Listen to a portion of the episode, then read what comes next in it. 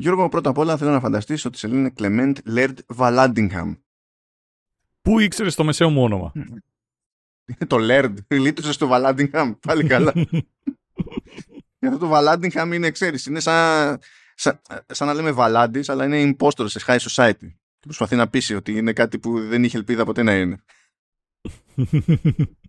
είναι για όλα τα βαλάντια. Και τώρα, άμα θυχτεί κανένας βαλάντης, ε, προσποιηθείτε ότι λέω τον τραγουδιστή. Ξέρω εγώ, μπορεί να σας διευκολύνει ψυχολογικά. Δεν ξέρω τι παίζει εκεί πέρα. Με τέτοιο όνομα, τι επάγγελμα φαντάζεσαι ότι παίζει να κάνει, ρε παιδί μου; Ε, δεν ξέρω, κάτι καταπληκτικό. Δηλαδή, ε, ίσως να είναι ο τύπος ο οποίος φτιάχνει τα περίτεχνα σκαλίσματα σε ε, τα ποτήρια των βασιλιάδων. Ο, δεν του κάτσε, δεν του κάτσε, γιατί είναι μετά την Αμερικανική Επανάσταση. Οπότε η, σωστή κατεύθυνση ήταν, πιστεύω, με το, με το επώνυμο. Αλλά επειδή στην ουσία η Αμερική στήθηκε πρωτίστως από, δηλαδή, από Άγγλους σε πρώτη φάση, ε, δεν σου έκατσε. Ο άνθρωπος δικηγόρος ήταν. Μαλακία του. Ε, νομίζω ότι αυτό, αυτή την ατάκα πρέπει να αφήσει για μετά θα μου πεις αν πέφτω μέσα ή όχι. Λοιπόν, ο, ο τύπος είχε τέλος πάντων δράσει σε διάφορα επίπεδα. Υποτίθεται ότι ήταν εκεί και είχε και, πολιτική δραστηριότητα, ήταν κόντρα στον εμφύλιο κτλ. Νορμάλ τέλος πάντων, προσωπικότητα, μια, παίζει μια μετριοπάθεια και τα συναφή. Οκ. Αλλά το, ε, το, το, το σούπερ της υπόθεσης Α, βέβαια, για την ιστορία, ε, δεν ήταν πολύ, πολύ σούπερ, πολύ φίλος της εξάλληψης της, ε, της σκλαβιάς, οπότε, μ. αλλά τέλος πάντων, αυτά είναι άλλα αισθήματα. Ο τύπος δικηγόρος και χρειάστηκε κάποια στιγμή να, να υπερασπιστεί ένα πελάτη ο οποίος κατηγορήθηκε για φόνο. Και καλά έπαιξε ένας φόνος μέσα σε ένα σαλούν. Τότε υπήρχαν ακόμα σαλούν για την ιστορία τα σαλούν τραβάγανε χοντρικά μέχρι την υποτοαπαγόρευση. Όπου υποτίθεται ότι μετά πήγε η κοινωνία κόντρα τέλος πάντων και θεωρούσε ότι τα σαλούν ήταν κέντρα κολασίας και υπεύθυνα για την υπερκατανάλωση αλκοόλ και, και, και άλλο, άλλο πανηγύρι εκεί πέρα με την υποτοαπαγόρευση στην Αμερική. Αλλά τέλος πάντων, άστο. άστο. Είχε μια θεωρία λοιπόν ότι ο πελάτης του που κατηγορείται για τη... κατηγορήθηκε για τη δολοφονία ότι δεν πυροβόλησε ποτέ και ότι στην ουσία εκείνος που πέθανε ε, αυτοπυροβολήθηκε κατά λάθος. Πώς φαίνεται αυτό έτσι σαν πρώτο, πρώτη προσέγγιση; Κοίταξε, από τη μία το ακούω γιατί ήταν όλοι τύφλα μεθυσμένοι στο σαλούν. Από την άλλη, ε, OK, okay. δικηγόρος είναι τι περιμένεις να πει; Φαντάζομαι ότι και τα πιστόλια του 19ου αιώνα δεν ήταν ε, έτσι, τέρατα αξιοπιστίας. Ναι, από την άλλη όμως, ρε φίλε, 19ο αιώνα θα τα έχεις γεμάτα πάνω σου. Τώρα θα μου πεις μετά την Αγρία Δύση, ναι, όλοι με γεμάτα κουμπούρια πήγαιναν δεξιά-αριστερά. Κάτσε, το Smith Wesson, το κλασικό το εξάρι, είχε βγει.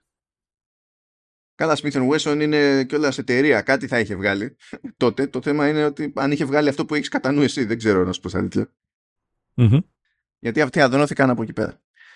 Τέλος πάντων, ε, ήθελε να επιχειρηματολογήσει αυτό το πράγμα στη, στη δίκη, προφανέστατα, αλλά πριν έρθει η δικάσιμος, είχε πάει εκεί πέρα με, παρέα, τα λέγανε και είπε θα σας εξηγήσω τέλος πάντων πώς να το προσεγγίσω όταν έρθει η ώρα να το εξηγήσω στη δίκη. Και παίρνει λοιπόν ένα πιστόλι, ένα περίστροφο.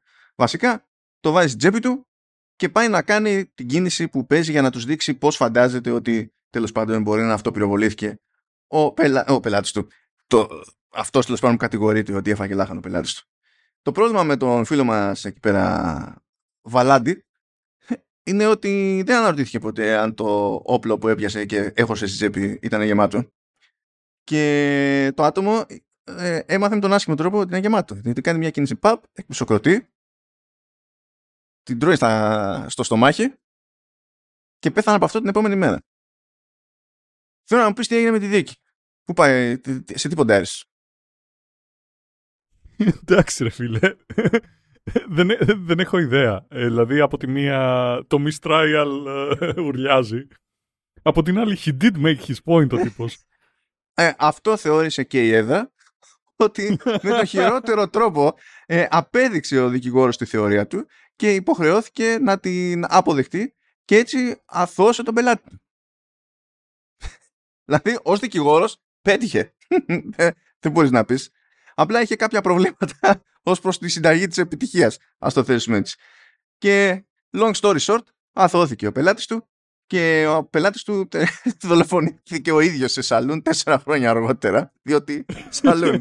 Θα είπαμε αυτά. Οπότε, ρε φίλε, τσάμπα κόπος. Δηλαδή, έγινε ο άλλος θυσία για τον πελάτη του χωρίς κανένα το έχει στο πρόγραμμα, μόνο και μόνο για να φάνε λάχανα τον πελάτη του τέσσερα χρόνια αργότερα σε ίδιο περιβάλλον. Δηλαδή, πες μου, πώς είναι να κλείνει η ζωή σου έτσι; Γιατί θες δεν θες μετά, είσαι γνωστός γι' αυτό έτσι, το καταλαβαίνεις. Ναι, κοίταξε, είναι, είναι από τα κλασικά πράγματα που γίνονται στα D&D campaigns, που λες θέλω να ρίξω ένα speed check για να πείσω τον uh, συνομιλητή μου για κάτι. Σου λέει ρίχνεις, το περνάς και μετά λέει ο DM ρίξε ένα reflex check για να δούμε αν θα πάθεις κάτι κακό και το αποτυγχάνεις. Literally αυτή ήταν η ιστορία σήμερα. Είναι... Σου γιατί είχε εσύ εσένα ποτέ, ρε παιδί μου. Είναι αυτό πυροβολητό. Όχι, όχι, τόσο δραματικό, όχι. Αλλά να, να έχεις μια θεωρία να αποδείξεις και να την αποδεικνύεις απλά με το χειρίστο τρόπο. Δηλαδή να, να λες ότι χίλιες φορές να μην, να μην είχα βγει ποτέ σωστός.